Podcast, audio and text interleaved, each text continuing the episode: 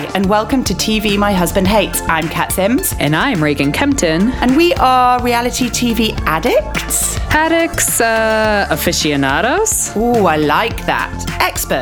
Experts. Basically, we know our shit when it comes to reality TV. 100%. Hey guys, and welcome to another week of TV My Husband Hates. I am here in my office and Reagan is here in her car. How are you doing, Reagan? I'm good. I brought the ring light today. I'm all lit up in the car, but I'm glad I'm farther away from the computer because you can't see what's going on right here with none of the makeup and the glasses. I think you always look beautiful, Reagan. Oh, thank you. Listen, I'm here to be your cheerleader, babe. How's your week been? You know what? It's been all right. I had another kiddo stay home sick from school for 3 days. We had to do another COVID test, but he's back in school now because we got another negative. So I think that's just the way this year is going to go. Like any sort of cough or symptoms, we just have to go to the doctor, get a COVID test, and then we can go back to school. I love the way that you make it sound so easy to get a COVID test. I don't know if you've been following the news, but here in the UK, COVID tests are like unicorns, essentially. Really? Oh, it's ridiculous. There's some clusterfuck going on. Nobody's really owning up or fessing up, but there are massive testing centres that are empty with people in them ready to do tests, but when you go onto the government website to get a test, there are no tests. So like nobody can get you just can't get a test unless you pay for it, and that's 130 quid to pay for it. So it's that's insane. Ridiculous. That's crazy. Yeah. I mean, I don't know what the status of, obviously Tatus had 2 in 2 months, so we must have them.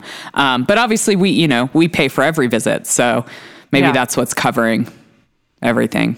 Maybe that's what it is. Either way, it's a clusterfuck. But yeah, we've got another 3-show week, which is good for us. Yeah. Nice, easy week. We can chill out a little bit. Absolutely. And my week was great. Thanks for asking. Oh, sorry about that. How was your week, Kat? Oh, I'm so pleased that you asked. It was fine. Actually, it was fine. I mean, we had... I nearly am at the point where I have 2 kids in school for the same time. Both still doing half days, so I'm still at school 3 times a day, which is kind of irritating. Yeah. But as of Monday, they are both in the same school for the same amount of time. That's incredible. You've hit like the unicorn of parenting, because my kids are still, while they're both in school, they're still at separate schools until next year. Yeah. So... it's still like an hour, 2 hours a day of just pick up and drop offs. But I'm only taking literally every day at a time. I'm living the anxiety of living on a knife edge and waiting for the text message to come through from school that says, your kid has to isolate for 2 weeks. Is just right. Like, I can't even, I'm drinking my way through lockdown. It's not healthy, but it's working. No, it's so insane. I feel like I'm making... a million little mistakes all the time. Last weekend, I went to drop something off at the UPS store. I turned wide and the front of my car hit like a handicap railing. Yeah. So now my car has to go into the shop next week. And it's just like little bullshit things like that never happen. But like, I think it's because we're all so overwhelmed with fucking everything that those kind of things are just happening. And it is overwhelmed, but it's for me, it's that living on a knife edge. It's like, today is fine, but come tomorrow, I don't know what's going to happen. Come Monday, I don't know if both of my kids are going to be in school. They probably, do you know what I mean? It's like, yeah. I'm always waiting for the guillotine to fall. And that I find quite exhausting because I can't really relax. No, I feel like people who are planners are probably having the most trouble with all of this. Yes. I really thrive in a scheduled, disciplined environment. And that is why all the shit is hitting the fan, because there is nothing structured. There's nothing disciplined. I went on a Whole30 last month just so I could have some sort of fucking structure in my life and cut out like dairy and gluten. Oh my God, I looked at that Whole30 thing after you mentioned it. I was like, Jimmy, do you think we should do Whole30? Reagan's done it. It's really good. It's like cleansing and it's like reset. It's great. Let's do it. And I looked at it. I was like, yeah, no, we're not doing that. I was like, there's no fucking way I am going to stick to that, because that's not the routine. In my mind, I feel like I want to be this like really free spirit, easygoing, go with the flow girl. But when that happens, it freaks me the fuck out, and I want some fucking rules and boundaries and a schedule, but I still want to be able to eat pasta, dairy, and drink wine, so that, you know. Yeah, no, I mean, you know, it's only 30 days. But yeah, it just, I felt like I had some sort of structure. It's probably a little more difficult for you guys being vegetarian than it is for, so for me, it's just like, oh, I can have steak and I can eat chicken thighs again. And those are fucking delicious. So yeah, to brilliant. Be fair, that was also the thing as well. 'Cause you can't have any soy or anything like that. So I was like, well, literally all we can eat is fish and veg. Yeah. So it put us off anyway. No, fair enough. But if you're a meat eater, it's quite nice. But yeah, I might go back to meat. Jimmy's listening to this going, what are you talking about? You might go back to meat. I saw you fucking chomping down on sausages 2 days ago. I was going to try and continue the vegetarian lie, but frankly, I have slipped off the wagon. That's so funny that like invisible Jimmy, because he edits this podcast, is like keeping you honest. You're like, I might as well come clean now. Like I can't even lie because he's going to call me out, even though he's not going to edit this for a couple of days and I would never know. I'm too fucking honest. I'm too honest. Anyway, should we get on with the shows? Yeah, let's start with the Real Housewives of Potomac. Hang on, before we do that. Yeah. We always forget to do this, but let's do it at the top because we do forget. Could you please rate and review us? Go to iTunes, just spend 5 minutes rating and reviewing us, because basically that's how it gets us out there and it gets us onto those like top podcast things. We go up the rankings and then we get on the pages where everybody can see us, and then it all works out and all this lovely work that we do every week to bring you our joyous podcast, which we do think is pretty joyful, isn't it? It is. It's a lot of fun. It makes us laugh. I hope we make you laugh. Yeah. So for that, just go rate, review, you know, that's all we're asking. So with that said, Potomac. Excellent. Let's get on to the Real Housewives of Potomac. Wow. I mean, the show just keeps bringing it. It's a lot. I mean, I think we just have to launch into the Ashley-Michael conversation, because we have Candace singing a song, but she sings a song. Yeah. Done. Right. And then we see Ashley and Michael going out for dinner. And this is obviously like crisis talks, right? This is like a summit has been called and they are now discussing what is essentially his infidelity. Well, absolutely, because originally it was just going to be a chat about this text message and the stuff that she got, and then this picture hits the tabloids, like we touched on last week. So it's the Camp David, as Americans will get that reference. It's the Camp David talk of Michael's infidelities, the GS Summit. And I think it's really smart, because I was like, it's a bit weird that they've come out to a restaurant to discuss this. But she sort of explains it and says, listen, I didn't want to do it with baby Dean in the house. Fair enough. And this may keep us a little bit more civil being out in public. But then somebody on Instagram made the very clever point of saying, also this way, she has got it all on film. So I was like, that's really clever, because imagine down the line if he does it again and she does leave him and we have to go through divorce proceedings. She's got all this shit evidenced. Absolutely. No, I didn't even think about that. I didn't. She's a smart cookie. I once, I thought it was really impressive and actually really smart, but she doesn't give him an easy ride on it either. And I don't know about you, but I felt like this was the first time I saw Michael really ruffled by, like, really kind of, what's the word I'm looking, like his feathers were ruffled. Do you know what I mean? By the whole process of filming and all the rest of it. Yeah. Well, I think he didn't expect her to kind of really call him out in public. Like he thought maybe this was just like a filming exercise versus the actual talk. Do you know what I'm saying? Oh, like, so we're going to go talk for filming. I think she caught him off guard. Like I thought that he thought okay, well, we're going to go film this thing. So she's not going to go super in depth. Like, we'll have a talking, I'll explain it away or whatever. And I think because this is really the first time Ashley's ever been kind of honest about like the threesomes in their relationship and, you know, them not necessarily being a traditional married couple. Yeah, well, she breaks away from the party line, right? And I think Michael's always relied on this kind of, there's a certain amount of, there's a boundary in our marriage between what we say on camera and what we don't. And I think his infidelities always fell behind that boundary. Like, whatever we say behind closed doors is fine, but as far as they're concerned, it's a united front. And I think maybe you're right. I didn't even think about that, that he was maybe just thought he was fulfilling some sort of filming requirement and had no idea that she was going to air this publicly. That makes quite a lot of sense.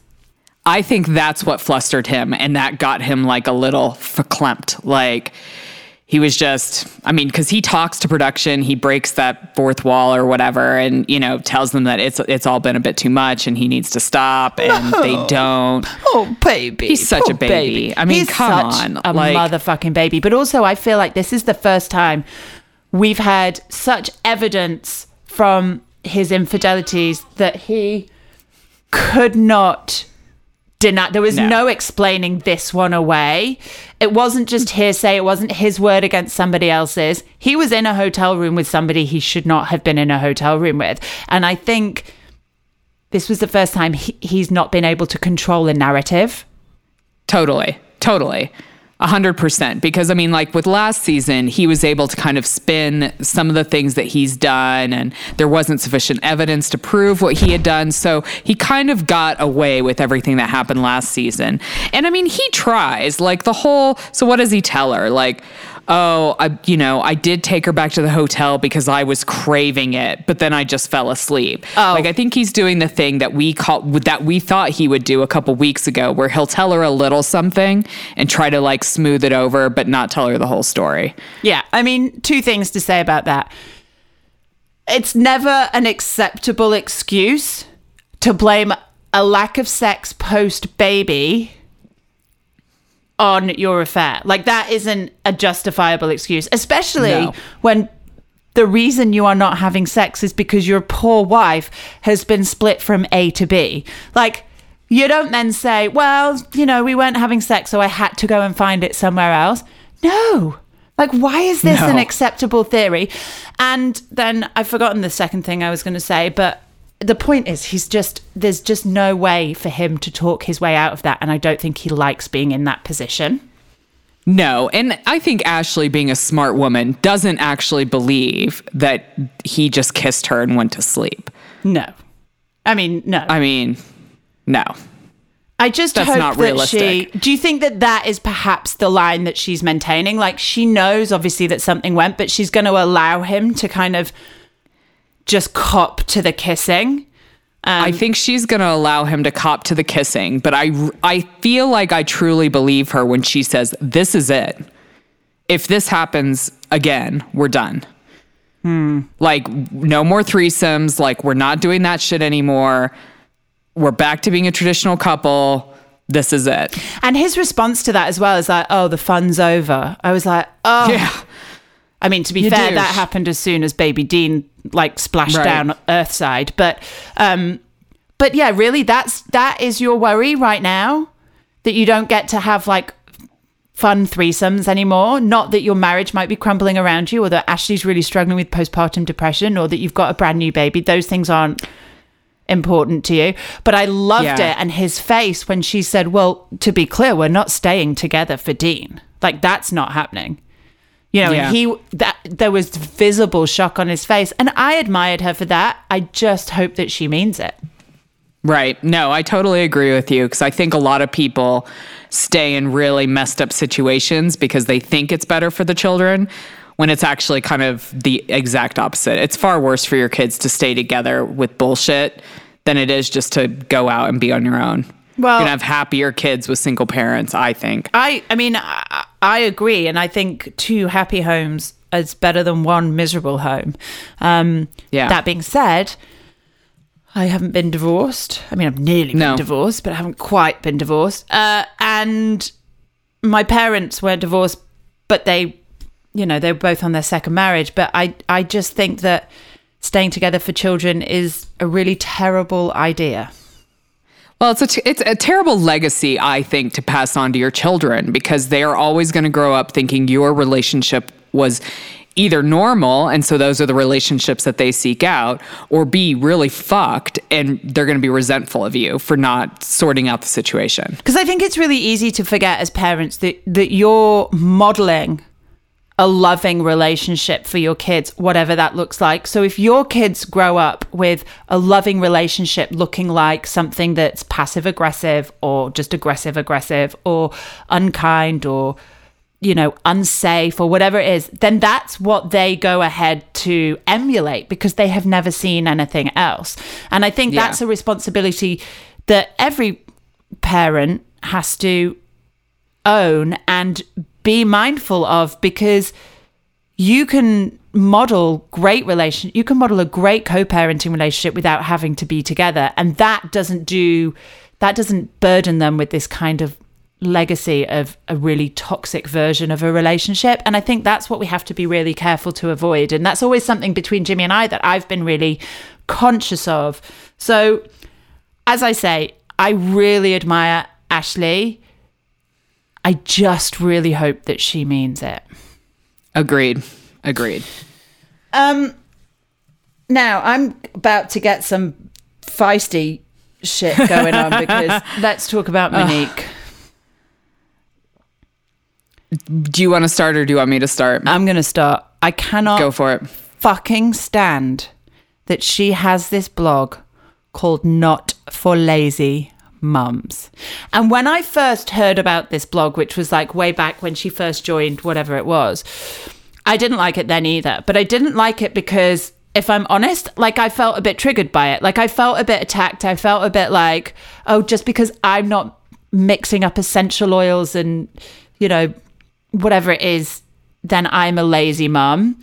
Yeah. Now, like, I've grown and I've evolved and I can recognize when I'm being reactive. Like, that's fine.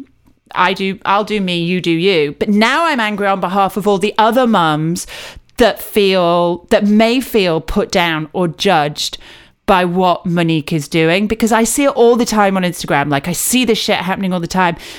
And actually, I feel like we're so much more evolved than that. And for her to be putting this idea out there that there is such a thing as a lazy mum is just so fucking infuriating.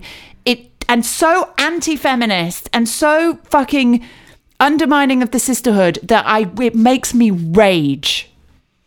It's bullshit. She chose that name for an exact reason, and the exact reason was because she does think there are lazy moms out there. Yes. 100%. That's what she thinks. It's not meant to uplift anybody. Nope. It's meant to shame people. Yep. Like you said, there is no lazy moms on the fucking planet at all. And for you to think that you are the person everybody needs to be following and you are the expert on, you know, what is or is not a lazy mom makes you a fuckhead. Well, and let's be honest, it's a lot easier to be a Monique mum. You know, it's a lot easier to be mixing up your essential oils and pureeing organic food and fucking potty training your kid at 9 months old when you've got a shit ton of support and a load of money behind you. Like, there are some mums who are fucking working 3 jobs, and if they have to throw some cowpole down a kid's throat and send them to childcare, then that's what the fuck they have to do. And that doesn't make them lazy mums. And this pisses me off. So, and it's this pitting of women against women. And she's reinforcing this old fashioned fucking bullshit every time that blog is mentioned. And I can't tell you how angry I am about it. No. I haven't even checked it out. Like, I haven't looked at it. I think I looked at it right when it first came out, which was like a few years ago, and then immediately shut it down because, according to her, I probably was a lazy mom. But I don't, like, for me, I, I have to wonder, like, how much of the shit that she's always preaching does she actually do? And maybe this is mom shaming right now, and maybe I'm just as guilty of her for that. But, like, I have a big problem with really successful women who are obviously working their asses off, telling everybody else that they're not doing enough because they're not, like, at home and using essential oils and, like, the organic food and teaching them all themselves and never sending them off. I mean, she doesn't do that. No. She has help. Of course she does. I mean, I'm just looking at it now because I felt like I wanted to. She's got how to make homemade baby food. And then she has... You go to a store, you buy the baby food. That's homemade baby food. She also has a picture of this woman, I don't know, Erin Washington, who's holding a dumbbell and a skinny margarita with a six-pack that goes on for days, because that's going to make new mums feel fucking awesome about themselves, isn't it? That's so bullshit. It's such bullshit. Homemade Play-Doh. Go to the store, buy the Play-Doh. Yep. How to sneak in exercise on your summer vacation. I don't know about you, Reagan, but I'm more likely to be sneaking in a margarita on my summer vacation. Hell yeah. Fill that flask, baby. Oh, there's a whole there's a whole section called Maintaining Mummy, which is all about getting mummy back into shape after having a baby. I don't want any part of this whatsoever. How to get the snapback you deserve. I mean, this shit is dangerous. It's fucking dangerous. And if there are vulnerable new mums on this website, then it's criminal. They're going to feel like shit. It's fucking wrong. It's wrong. And you know what, Monique? You should know better and you should do better.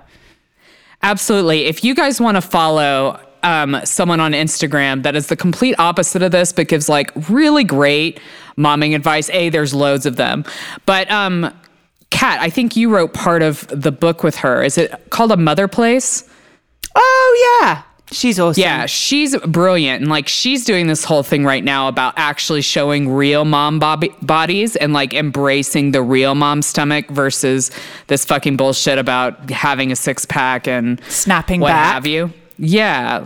Like, she's doing some really cool body positive stuff for moms. I noticed that the other day. Well, and I think this is what frustrates me the most is that actually, when I first became a mum, there was a lot of this Monique Samuels shit around. Like, there was a lot.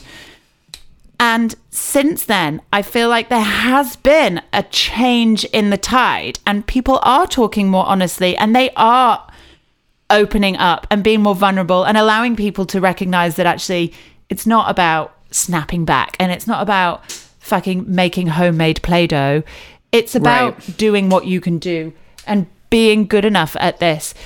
I definitely feel like the tide has moved the other way. And so if nothing else, this kind of shows just how out of touch Monique kind of is with like the new mom culture, because new moms are not this way anymore. Like, we're about, you know, just doing what we all need to do. It could look one way for one person. It looks a different way for another. And that's all fucking okay. 100%. And that's what it is. It's just so fucking old school. And this is... it's just bad. You know, let's not go on about it because it's literally sending my blood pressure raging. Right. And it's not helping that she's also being a twat on the show. No. I was going to say exactly. Like, it probably would be different if she was really trying to, like, grow and make new relationships like we've seen Ashley do, like we've seen Candace do, like we've seen pretty much everybody, Giselle, everybody's been trying to have better, more deeper connections with each other, except for Monique. Well, and this is the thing. She's completely blind to the whole thing and she doesn't want to change. She's so narrow-minded and so judgmental that we're starting to see it ripple out into the friendship group. And I'm, you know what, honestly, I'm as surprised as anybody that this is a side to Monique that we're seeing this season, but maybe it's just that you can only keep that shit hidden for so long before it boils over. And I think we're seeing the real Monique and I don't like it. I don't like anything about her right now. No, I totally agree. I feel like all those little boxes of resentments that she's been putting on the shelves, like the shelves are full. So the shit's starting to fall off and it's starting to come out and she's you know, like we've talked a lot about, like, you know, maybe she's feeling a little bit of the overwhelms, and, you know, that's really hard for someone who's so controlling. And I'm sure she's going through all that shit, like with the rumors and with all this stuff. And, but if this is the real her, like, I'm so not interested. Well, and I appreciate you trying to give her some credit and, you know, perhaps empathize with her. And I don't think you're wrong at all. I think she is suffering from a case of the overwhelms, but let's not forget that this Not For Lazy Mums has been up and running for a long, long time. Absolutely. And it does not excuse that at all. No, it doesn't. And her behavior, I think, yes, there's something going on. I think there's something going on. But just look at other people, you know, look at what Robin was going through with Juan and the boys and all of that shit show when they lost all of that money, and she didn't behave like a twat. And look at Ashley, she's going through some quite serious postpartum depression, and she's not even, I mean, she's like, it's almost elevating her. Like it's fucking bullshit that you can behave like this consistently and get away with it, because it's just not nice. And everything, even she's not even nice to Kris when they're walking in the park. No. The way that she's speaking to him, there's no possibility in her mind that she is even a little bit wrong, or her perspective is out of whack, or not. There's no possibility of that for her. And it's just so awful to watch. Yeah, no, I totally agree with all of that. Not and I wonder what Wendy would say, because Wendy's kind of dealing with her own kind of choice of life after having a baby as well. Like, I wonder what Wendy would say about the Not For Lazy Moms. I think she would think it's a bunch of bullshit too. I mean, I think so too. And this is, I think, what surprises me, that nobody's brought this up to her. You know, it seems so glaringly offensive that I'm surprised that nobody's gone, hang on a minute, do you not have a problem with the title? Implying, Isn't it just a bit of a dick move? Well, maybe somebody did, but she told them they were wrong. Oh, I'm almost certain that's how it went, probably. Right. But yeah, I think Wendy's a different breed. I do think she's suffering from her own kind of overwhelm. And I think this conversation that she has with Eddie about whether or not she wants to go back to work is really interesting, because I think it's something that, I mean, I didn't have I was always self-employed, but I can imagine that it's something that anybody who has to go back to an office goes through just at that point. Totally. Absolutely. I mean, here in the US, which is where Wendy is, most maternity leave is only for 6 weeks. I mean, so that's you're talking crazy. About making that decision, you know, when your baby's not even 3 months old, and trying to figure that out and weighing the pros and cons. I mean, you know, I think what's interesting about Wendy is, like, this is her third baby, and this is when she's kind of really questioning whether she should go back. So my assumption is she went back to work with each of her boys after that, and that was fine. And maybe with this third one, you know, because she was in the NICU, and it's been a fairly harrowing experience, that she's really kind of reevaluating what's important in her life. Yeah. Whether it is important for her to follow her parents' dreams for her, or maybe she's never really gotten to stop and think about what her own dreams are. Yeah, and it's really hard, because there's two sides of this for me. I believe in any woman's right to choose however she wants to operate. Like, if she wants to be a working mum, go do that. If you want to be a stay-at-home mum, power to you. Respect for both. But I think what I worry about is women who are really accomplished and really love their job. And I get the feeling that Wendy is that accomplished, loved her job, very proud of her achievements. I worry that some women make the decision to stay home because there's this kind of narrative that says you can only be a good mom if you make ultimate sacrifices and you martyr yourself and you put yourself down. And I think there's this feeling that you should sacrifice your career sometimes to be a good mum, especially if you're hanging out with fucking people like Monique. Do you know what I mean? You're going to be, that thing's going to be questioned. But I don't mind what decision anybody makes, but I just want people to know that you can still be a great mum and work. And that doesn't mean that you have to do everything. That's not possible. You can still be a good mum, not always pick up your kids from school because you're working, and still be a fucking great mum. But it's this idea that working mums have to do everything. Yeah, so my impression is a little bit different from where Wendy's coming from, because I felt like she was talking more about she's always been raised to be like super academic, like she has been raised to be a professor or a doctor or whatever. And that has kind of been the path that she's been following up until this point. Like, she's on track, she's doing exactly what her parents talked about. And I feel like she's going through more of a thing like, fuck, is that really what I want to do? Yeah. Like, I've just been on this path so long, I don't even know if it's my own path anymore. And I feel like that's kind of more of what she's going through. I don't know if, you know, I'm sure she's dealing with the societal stuff that we all do, but I feel for her, this is more of a like, fuck, am I really doing what I want to do? Like, maybe I do just want to do the political correspondence and stay home and kind of do a half work, half home kind of thing. Is being a professor really what I want to do? And I feel like that's more of what she's evaluating.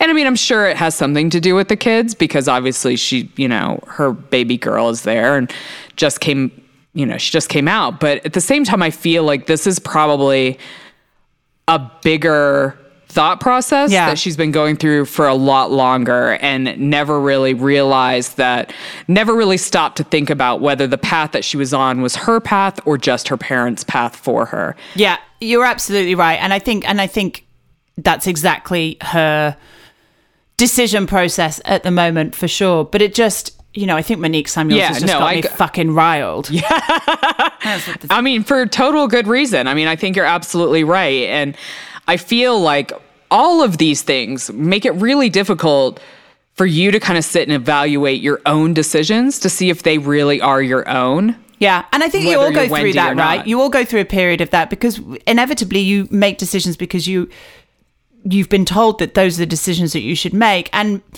there comes a point where you do reevaluate. And after you have a kid is generally a really good time to do that. It's sort of a natural time to reassess. I'd be interested to see where she goes with that.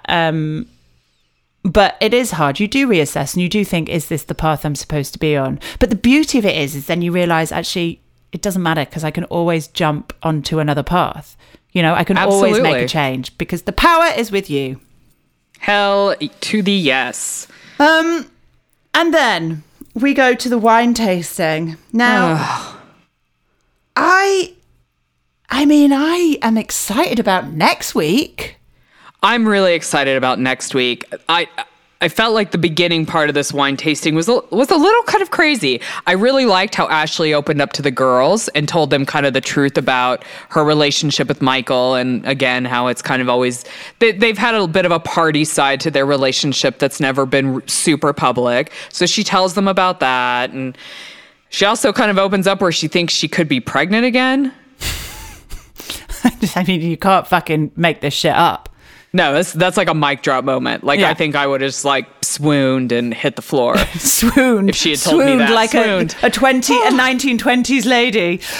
Yeah. I know. I would have caught the vapors. It is ridiculous. But I'm with you. I really appreciate that she walks it. Like, how many times have we seen housewives like dodge events because scandals have blown up? And Ashley doesn't let that happen. Richards. Yeah. I don't know what you're talking about. But she doesn't do that. And I really love her tenacity and confidence and strength and ability to be vulnerable, because that's what it is. When she walks into that room, she's being vulnerable because she knows that everybody knows about this shitstorm. And she's embarrassed and she's mortified, and he's put her in a shitty situation. She has to explain it to the girls. But I love that she tells the truth. And I love actually that the girls are generally pretty supportive. I mean, you know, Monique, let's forget about her, but generally the girls are really supportive. And I love that Ashley just deals with it head on and does it like that. And I think that takes a real strength of character. Well, and almost it makes it a non-issue, right? Like, how the hell can they talk behind her back if she's walked in and been like, yep, this is what happened, this is what we've discussed, this is where it's at. Like, you can't really talk shit about people if they walk in and do it that way. No, she nails it, and she's really grown up. And you would think that that might be the most dramatic thing that would happen at this wine tasting. It's like the least dramatic thing that happens at this wine tasting. Literally, it's the least dramatic thing, because in a hot minute, and I don't even really know where it all came. I mean, I can't tell you exactly where it started, but before we know it, Monique and Candace are literally like fucking bobcats with each other. Yeah. So this is what happened. I think like Candace called Monique out about pretending not to sleep, or pretending to sleep, and she was like, you weren't you were pretending, blah, blah, blah. Then Monique claps back with like, well, if you were a mom, you'd understand. Oh my God, I forgot about that bit. And then they each like kind of have conversations about the other one, but not to each other. And then a finger gets put in somebody's face. Somebody doesn't like that, so the other person starts flipping the hair. And I think that's when it erupts in chaos. I mean, it's this is why we watch The Housewives, though, right? How long is it since we've had a proper fist fight? It's been ages. Fuck. Since Atlanta. I mean, and that was shit. This is a really good one. I'm here for it. I mean, I don't like to see women beating each other up, but frankly, I really hope Candace gets a butter knife and does a better job. Obviously, I'm not like condoning violence. No, but nobody actually wants someone like to be a good harmed. Slap on the face. You know, just like a reset slap. Like, you know, almost like a turn it off and on again. See if she works a bit better. Yeah. Give her a little 2020 bitch slap. Yeah. That's what we need. Like, because you know what? Monique has been talking so much shit. Like, she needs someone to smack reality into her just a little bit. Her comments are fucking rude. She thinks everybody's out to get her. It's like, dude, you need to stop and clean house. Yeah. She thinks everybody's better. She thinks she's better than everybody. Yeah. And I am not surprised that it is starting to piss people off. And I'm not surprised that Candace is done. And Giselle talks a little bit about how essentially this is all coming back to, is it Charisse? Yes. Charisse and the trainer and that stuff that's going on. And obviously Candace has now said she's not going to do the live podcast. I do not blame her. Well, to be really frank, why would you invite Candace on a Not For Lazy Moms podcast? She's not a mom.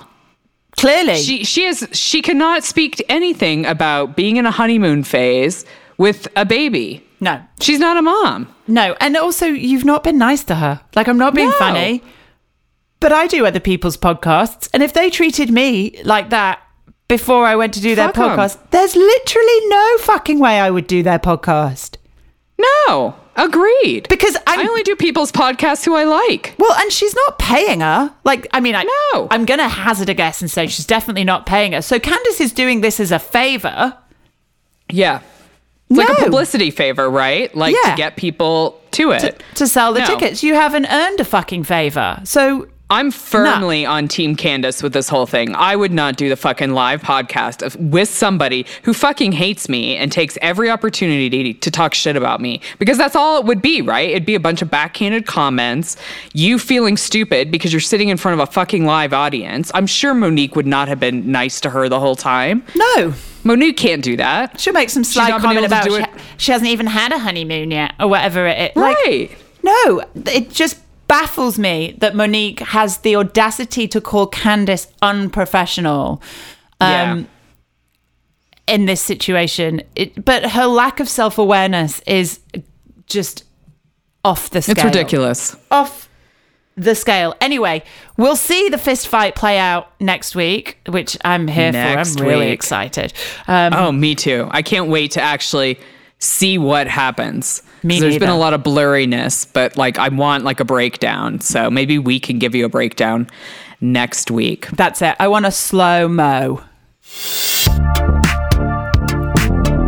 While we've got you here, we'd love to talk to you about our brand new Patreon account. Woohoo! It's all the extra content that is not only about reality TV, but all the other TV that we happen to be watching. And if that wasn't cool enough, we also give away a little bit more about ourselves. So there's lots of personal stuff on there too, if you want to get to know us better. So head on over to patreon.com, search for TV My Husband Hates, and all this extra content can be yours for less than a cup of coffee. Or a glass of wine.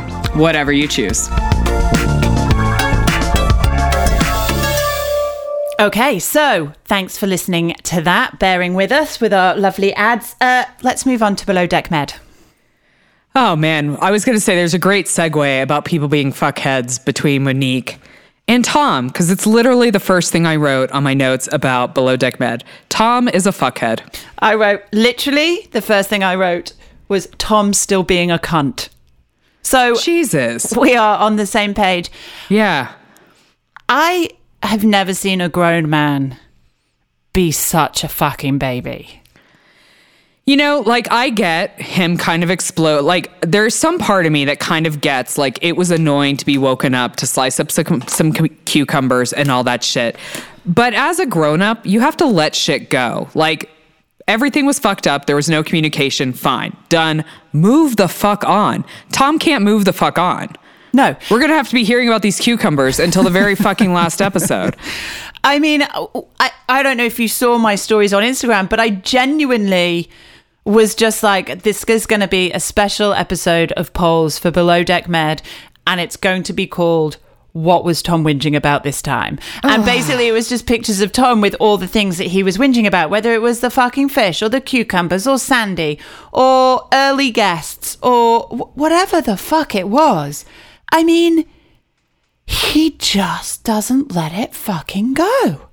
No, he's a big baby. I understand. The only thing that I can be cool with him whinging about is the fish. Like, serving people fish that's been fucking warmed up is not cool. Like, that's just like a recipe for fucking food poisoning. Totally. Right? Like, but that's a fair enough whinge, but you deal with it and then you move on.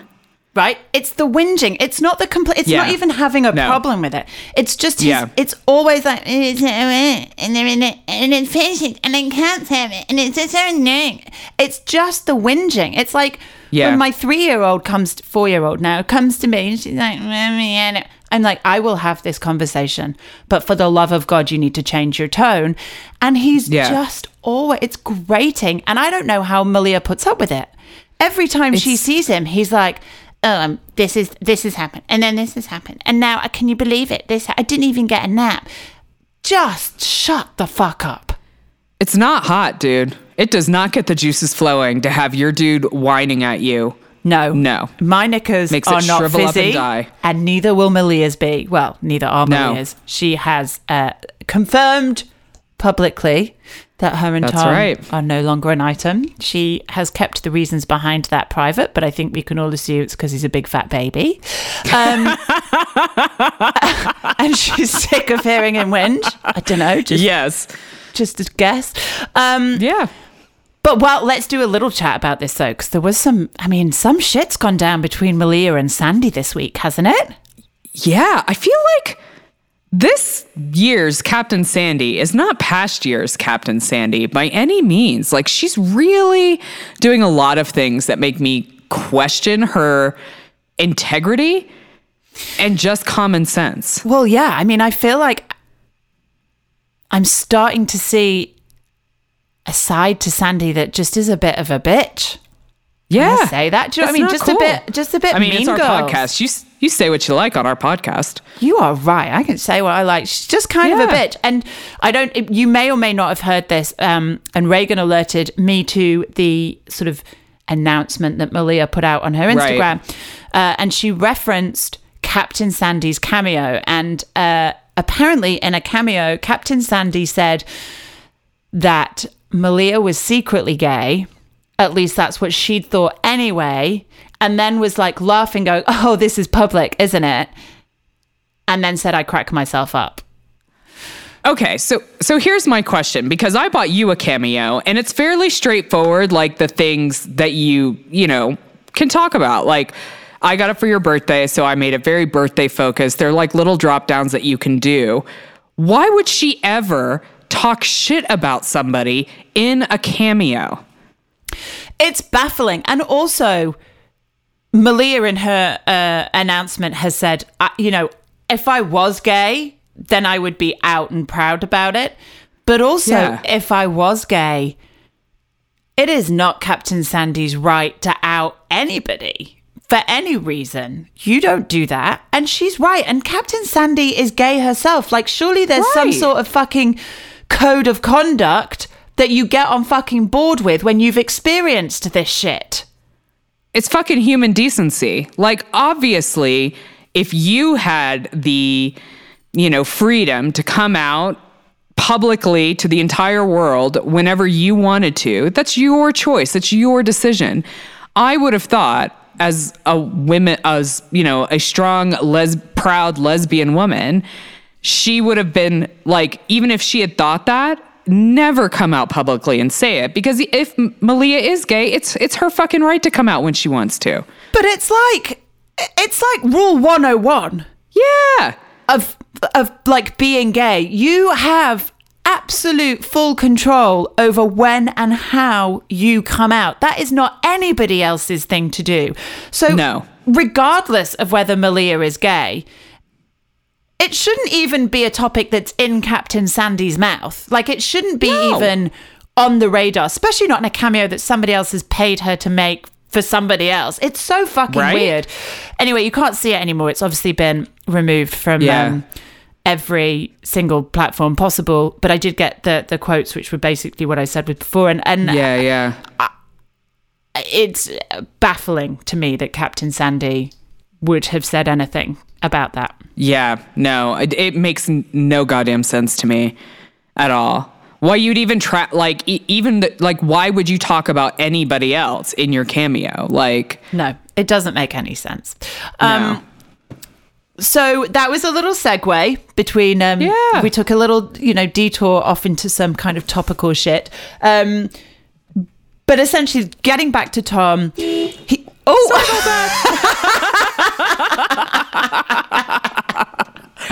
Oh, that's hilarious. I love that you just accidentally honked your horn. That's podcasting from a car. That has made my day. We should incorporate that as some sort of series, like honk there your horn if... Right. I don't know. We should come up with something. Anyway. We'll come up with something. Tom even gives Sandy the cold shoulder. I mean, nobody is exempt from Tom's sulk. No. But I love the conversation. Sandy kind of pinpoints what we've been talking about a lot with the dynamic between Malia and Tom, right? Yeah.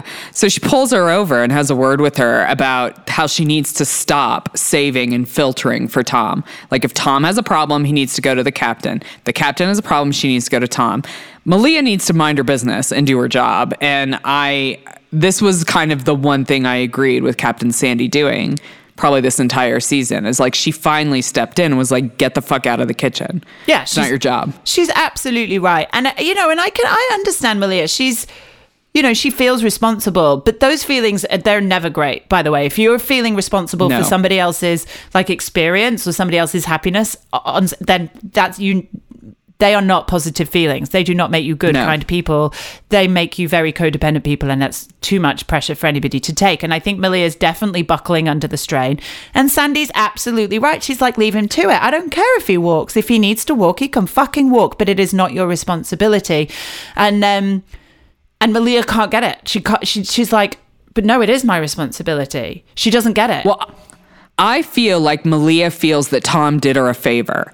And I feel like this is where the dynamic kind of got fucked up. Like, Tom's not doing Malia the favor by being on the boat. He took a job with Captain Sandy that he is being paid for, that he could have very, very easily said no to.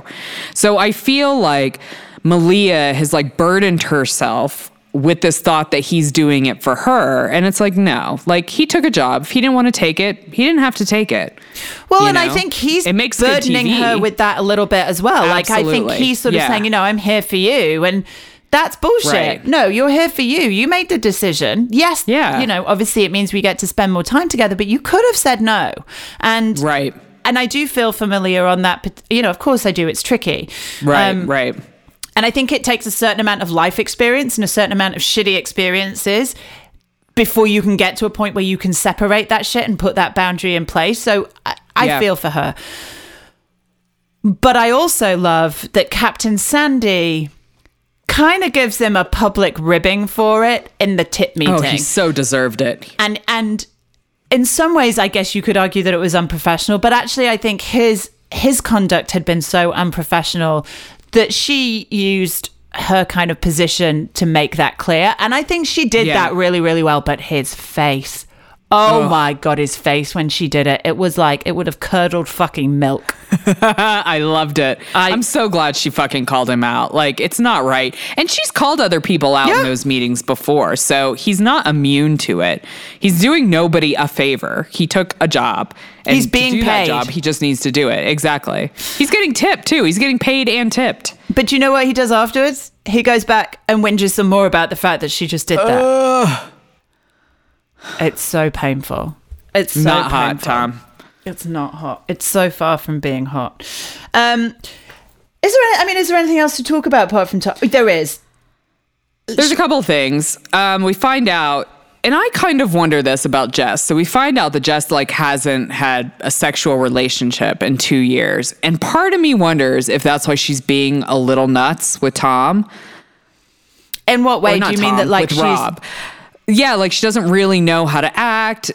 She's a bit needy. I feel I don't know. You mean she's kind of out of practice? She's not built up her relationship muscle, if you like. And right. Her relationship muscle is a bit flaccid and she needs to exercise it to get it back up and running. I tell you what wasn't flaccid. Something wasn't flaccid because it was making her make all sorts of noises. And listen, I'm here for a woman to make all the fucking noises that she wants in the middle of some passionate tryst. You do you, babe. But I'm not sure that I wanted to hear it. No, I think we could have done without that. Yeah. From the production team. Yeah. Mind you, maybe the production team are listen, if we have to fucking listen to it, then you have to listen to it too. You all have to share in our discomfort and pain. Anyway, she's now had sex again for the first time in 2 years. That's clear. Rob strikes me as a very giving lover, but mostly because I feel he wants people to talk about how wonderful he is rather than he actually cares. He's so sensitive. He does everything for he's such a giver in such bed. A generous lover. Oh God. I mean, have you ever said that about anybody? I mean, I never have. No. I mean, even if I have had relationships where I felt they were pretty attentive. Yeah. I don't want to talk about a generous lover.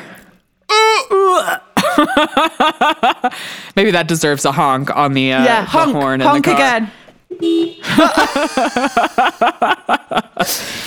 But let's finish up with Bugsy and Alex, because can I just say the highlight of this Below Deck Med season for me has been Bugsy. I mean, I know she's not the most exciting, but there's something so genuinely sweet and good about her, and she's such a fucking hard worker, and I can never help but love a grafter, and she's been such a great manager, and I feel I'm personally invested in her happiness. I want her to be happy, and I feel Alex is the guy to make it happen.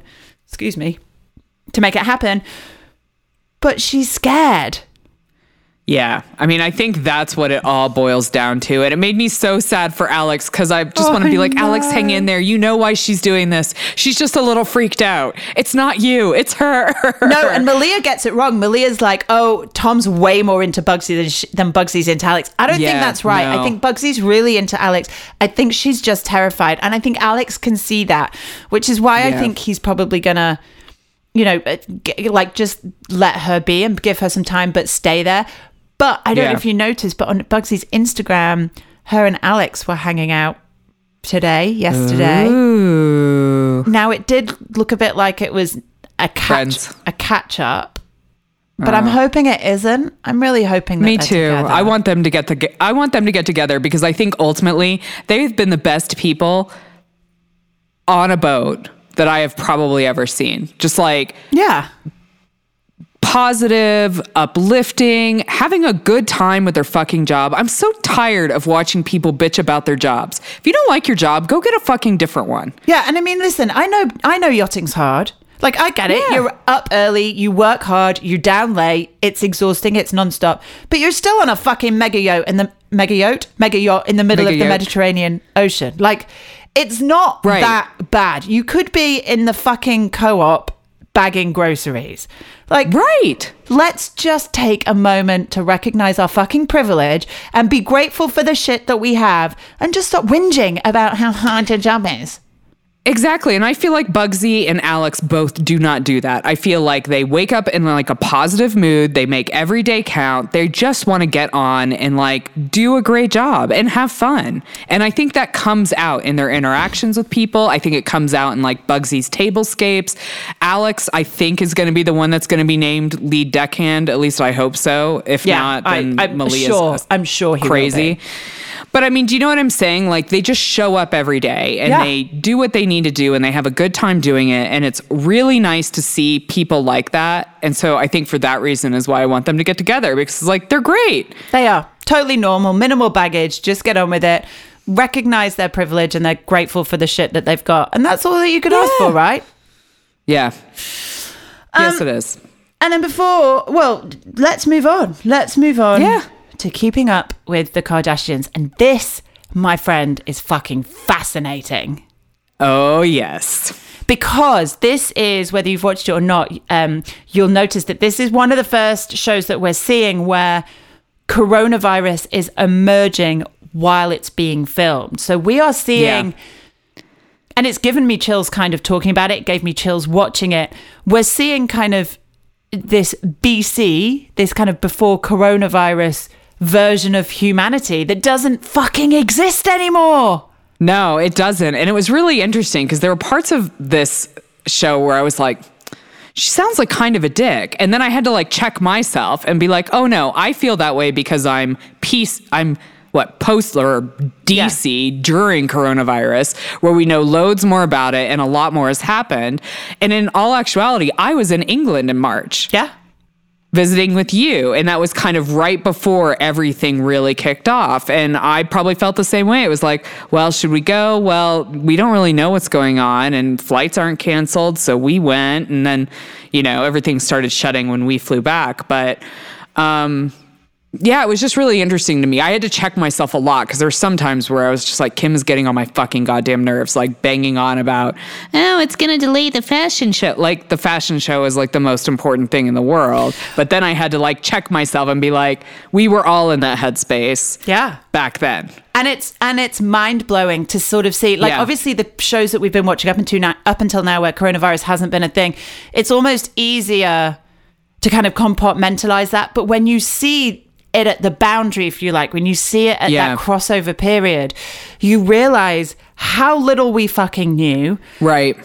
And there's part of me that wants to go back in time to that and just go, you've got no idea what's coming. Like, it's in 2 months' time, your entire life will have been turned up on its head. Right. And it's so fascinating to watch and to have that documented. And I'm so pleased that they have continued it. And I know that it's going to be a slightly shorter season. Right. And I know that they go into a lot of kind of own filming stuff, but, and it looks like Scott maybe comes down with that. I know that, I think Chloe does too, Chloe, which is ironic because they're the only two that didn't go to Paris. Right.